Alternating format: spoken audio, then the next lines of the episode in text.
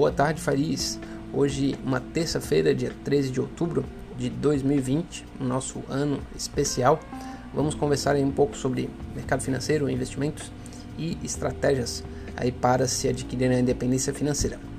É, de cara, eu já venho pedir desculpas né, por estar liberando esse podcast no período da tarde. É, o meu objetivo é sempre liberar ele até as 10 da manhã, fazendo essa pequena e humilde análise aí sobre a economia e estratégias aí para se adquirir independência financeira. Hoje eu fiz uma série de agendas de manhã e, e, e essas agendas uh, não funcionaram como previsto e acabou fazendo que ficou inviável de parar e, e publicar né, e gravar e publicar o, o podcast pela manhã. Mas espero que isso não aconteça mais. É, vamos em frente então conversar sobre mercados financeiros. A Europa né, fechou é, basicamente aí é, de lado, né, é, sem muita, a, muita mudança, porém já na Europa é, está no terreno negativo, Estados Unidos também está no terreno negativo, exceto ali pela Nasdaq, mas também está praticamente no zero. É, o que que movimenta mais o mercado hoje, né? O mercado é movimentado principalmente com a notícia, né, de que a vacina que estava na fase 3 de teste feita pela Johnson Johnson, né, uma farmacêutica americana, é, foi, foi parada, né, porque também teve resultados adversos aí na terceira fase é, do, de testes é, da vacina. Isso faz com que todos os mercados é, fiquem é, meio avessos ao risco. É, nesse momento, né, eu acho que 11 de cada 9 analistas é, têm ah, certo de que a única solução para é, retirar esse nível de incerteza do mercado é a, a distribuição da vacina, né? É encontrar, homologar ela nos órgãos é, de controle e começar a distribuir a vacina. Isso faria realmente com que os mercados se estabilizassem, conseguissem se perceber é, qual, que ser, qual que será o futuro, né? Enquanto isso não acontece, existe muita incerteza e é cada notícia dessas, né, que leva a pensar que a vacina pode estar mais distante, é, faz com que os mercados caiam ah, fortemente. É, então, é, esse, esse, essa mudança aí na, da Johnson Johnson, né, enfim, essa, esse revés aí na, na, na fase 3 fez com que os mercados ficassem meio instáveis, né, ou acima do que acima do normal, né, digamos assim. É, no Brasil já tem um movimento um pouco diferente, né? O Brasil até sobe forte, né? Mais de 1% aí agora, pelo menos aí que eu estou gravando aqui às 2h40 da tarde, é, sobe mais de 1%, é, e isso é devido ao feriado de ontem, né? O feriado de ontem aqui no Brasil fez com que as ações né, subissem, né, as, os receipts né, é, subissem nos Estados Unidos e não tivesse como fazer esse ajuste, né? Porque aqui era feriado, então ela já tem uma tendência uh, de alta, né? Que tem que ser corrigida ao longo do dia. É, no Brasil também o Banco Central está agindo aí, no, tentando agir no dólar para conter a moeda, embora seja uma tarefa um pouco ingrata, né? Porque o Brasil é, está aí com um, um momento fiscal muito complicado. Né? Já falando um pouco sobre, sobre essa situação. Né? É, na verdade, por enquanto se tem pouca notícia. É, o, o, Brasil, é, o governo executivo junto com o legislativo meio que entraram num acordo de deixar essas questões fiscais do orçamento de 2021 é, para depois das eleições municipais. Né? Então, isso tem um aspecto positivo que seria dizer que o legislativo e o executivo no Brasil estão um pouquinho mais sintonizados, é, mas tem, também tem um aspecto negativo, né? um aspecto negativo de que é, a gente vai definir questões fundamentais, cruciais do orçamento do país é, depois do dia 26 de novembro. Né?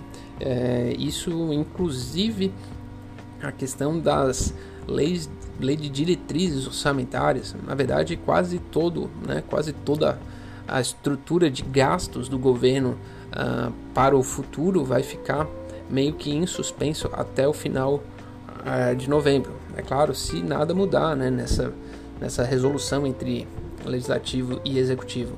É, existe uma peça orçamentária né, que está lá no Congresso, porém essa peça ela tem uma série de gargalos, né, então ela não vai em frente e esse é o acordo até o momento. É, por enquanto, né, a bolsa sobe no Brasil com certeza é, devido ao, ao, ao, bom andamento de ontem, né, e era feriado, é, porém no mundo as incertezas pairam, né? Então é, há de se ficar um pouco ah, né, cauteloso aí na, nas, for nas formas como se investe. Eu acho que uma das coisas que me chamou a atenção, né, que a gente está é, falando um pouco sobre investimentos, eu sou bastante uh, adepto né, ao mercado imobiliário e saiu alguns dados da Associação Brasileira de Entidades de Crédito Imobiliário e Poupança é, de que o crédito imobiliário é, já aumentou em 44% de janeiro a agosto desse ano. É, e isso né, fez com que é, seja quase, né, quase 50% é, no meio de um período muito turbulento. É, isso pode fazer né, com que o Brasil é, realmente tenha esse mercado imobiliário segurando um pouco da economia brasileira. É, eu acho que não, não tem muito esses dados né, meio que corroboram a tese de que é um bom momento para se investir, porque no momento não acredito ainda que mesmo com essa recuperação é, os preços tenham chegado ainda uh, próximos do patamar de 2014. É, em geral, também isso é, já saiu também uma notícia, uma pesquisa a respeito disso. É, mesmo que os preços estejam se recuperando, até com alguma velocidade, ainda falta algum, ainda falta aí bastante para chegar no patamar aí de 2014, né? O mercado imobiliário brasileiro ficou muito deprimido por, por praticamente seis anos. Ah, então essa recuperação aí de 44% é, no meio de uma pandemia é bem simbólica, mas eu acredito que ainda vai ter mais uns dois a três anos para quem tiver bastante método e técnica para investir no mercado imobiliário. Bom, é, falando mais a respeito de uh, independência financeira né, e posturas, né, como a gente precisa lidar, é, eu acho que uma coisa interessante é eu, eu gosto bastante do, do jargão do, do tio Rico. Não sei se alguém aí acompanha o perfil de Instagram do tio Rico, né? Isso é um é um magnata de, de São Paulo aí que fica meio anônimo e tenta soltar algumas pílulas de, de conhecimento e eu, eu gosto da, do jargão muito risco e pouco ego né, que ele utiliza. É, e de fato, para você fazer alguma coisa significativa na vida, é, tem que se tomar risco. Né? Eu acho que a ideia de, é, de isso é, não é só ganhar dinheiro. Né? Se você vai ser um atleta de ponta, se você vai ser um, um artista, né, um musicista, uh, você precisa né, se dedicar e precisa tomar risco, no mínimo no sentido de se expor, né, se expor a sua arte, né, se expor à competição, no caso de esporte, entre, entre outras áreas que você queira ser bem sucedido. É, eu acho que para ter um, um desempenho é, que fuja do, do, ordinário, né? um desempenho extraordinário, você tem que tomar algum risco. E, e, quando a gente toma esse risco, eu acho que é muito engraçado, né? Você toma o risco, ele não é uma coisa, não é uma coisa eventual. Isso é uma, isso é um pensamento que eu venho, eu venho amadurecendo ele ao longo desse, desses últimos dois anos, dois, três anos. Né? Quando a gente toma risco e acerta, não, não é um tudo ou nada. Né? A gente só foi um degrau para frente. Então, primeiro, você tem um horizonte maior de risco pela frente e segundo, tem o ego. Você não pode mexer é, nunca, né, no seu, né, é, baixar, baixar a guarda de controlar o seu ego e controlar esse esse ego, né, muito risco e pouco ego.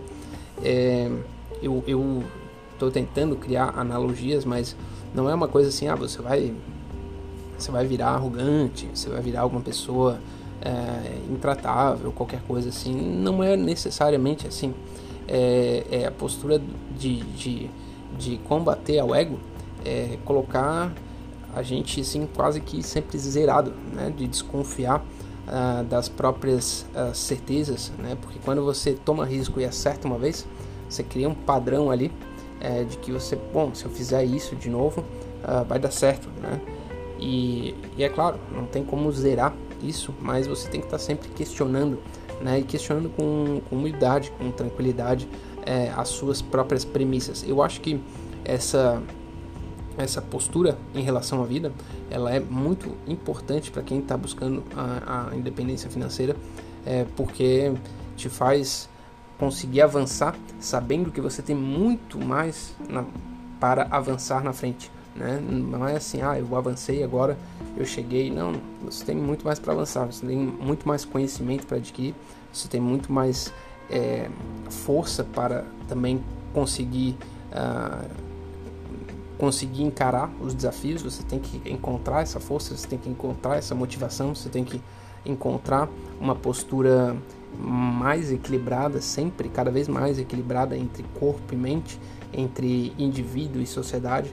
E são várias questões que a gente precisa ter cada vez mais controle né, e vigilância sobre o nosso próprio ego.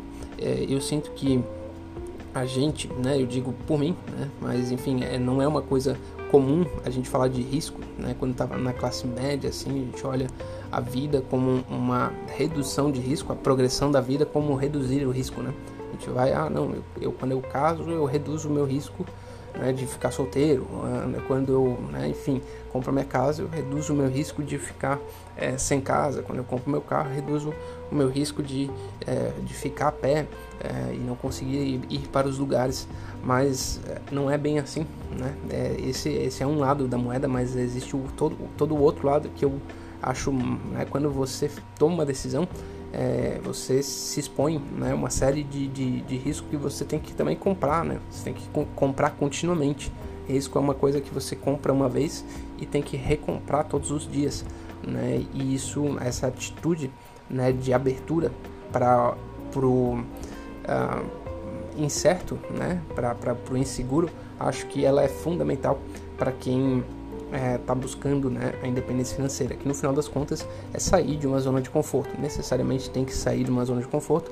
É, talvez um dia exista essa zona de conforto, embora eu cada vez fique mais cético assim de que ah, vai ter um, um lugar idílico, né, um lugar muito é, tranquilo. Não, eu acho que hoje, hoje eu estou cada vez mais convencido de que esse lugar tão tranquilo assim, ele na verdade não existe.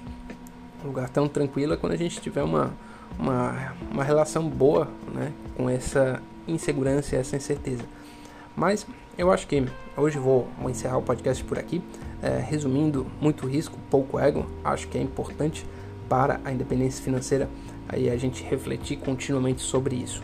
É, seguimos em frente, espero amanhã liberar até as 10 da manhã uma análise breve aí sobre investimentos e independência financeira. Um forte abraço e até a próxima.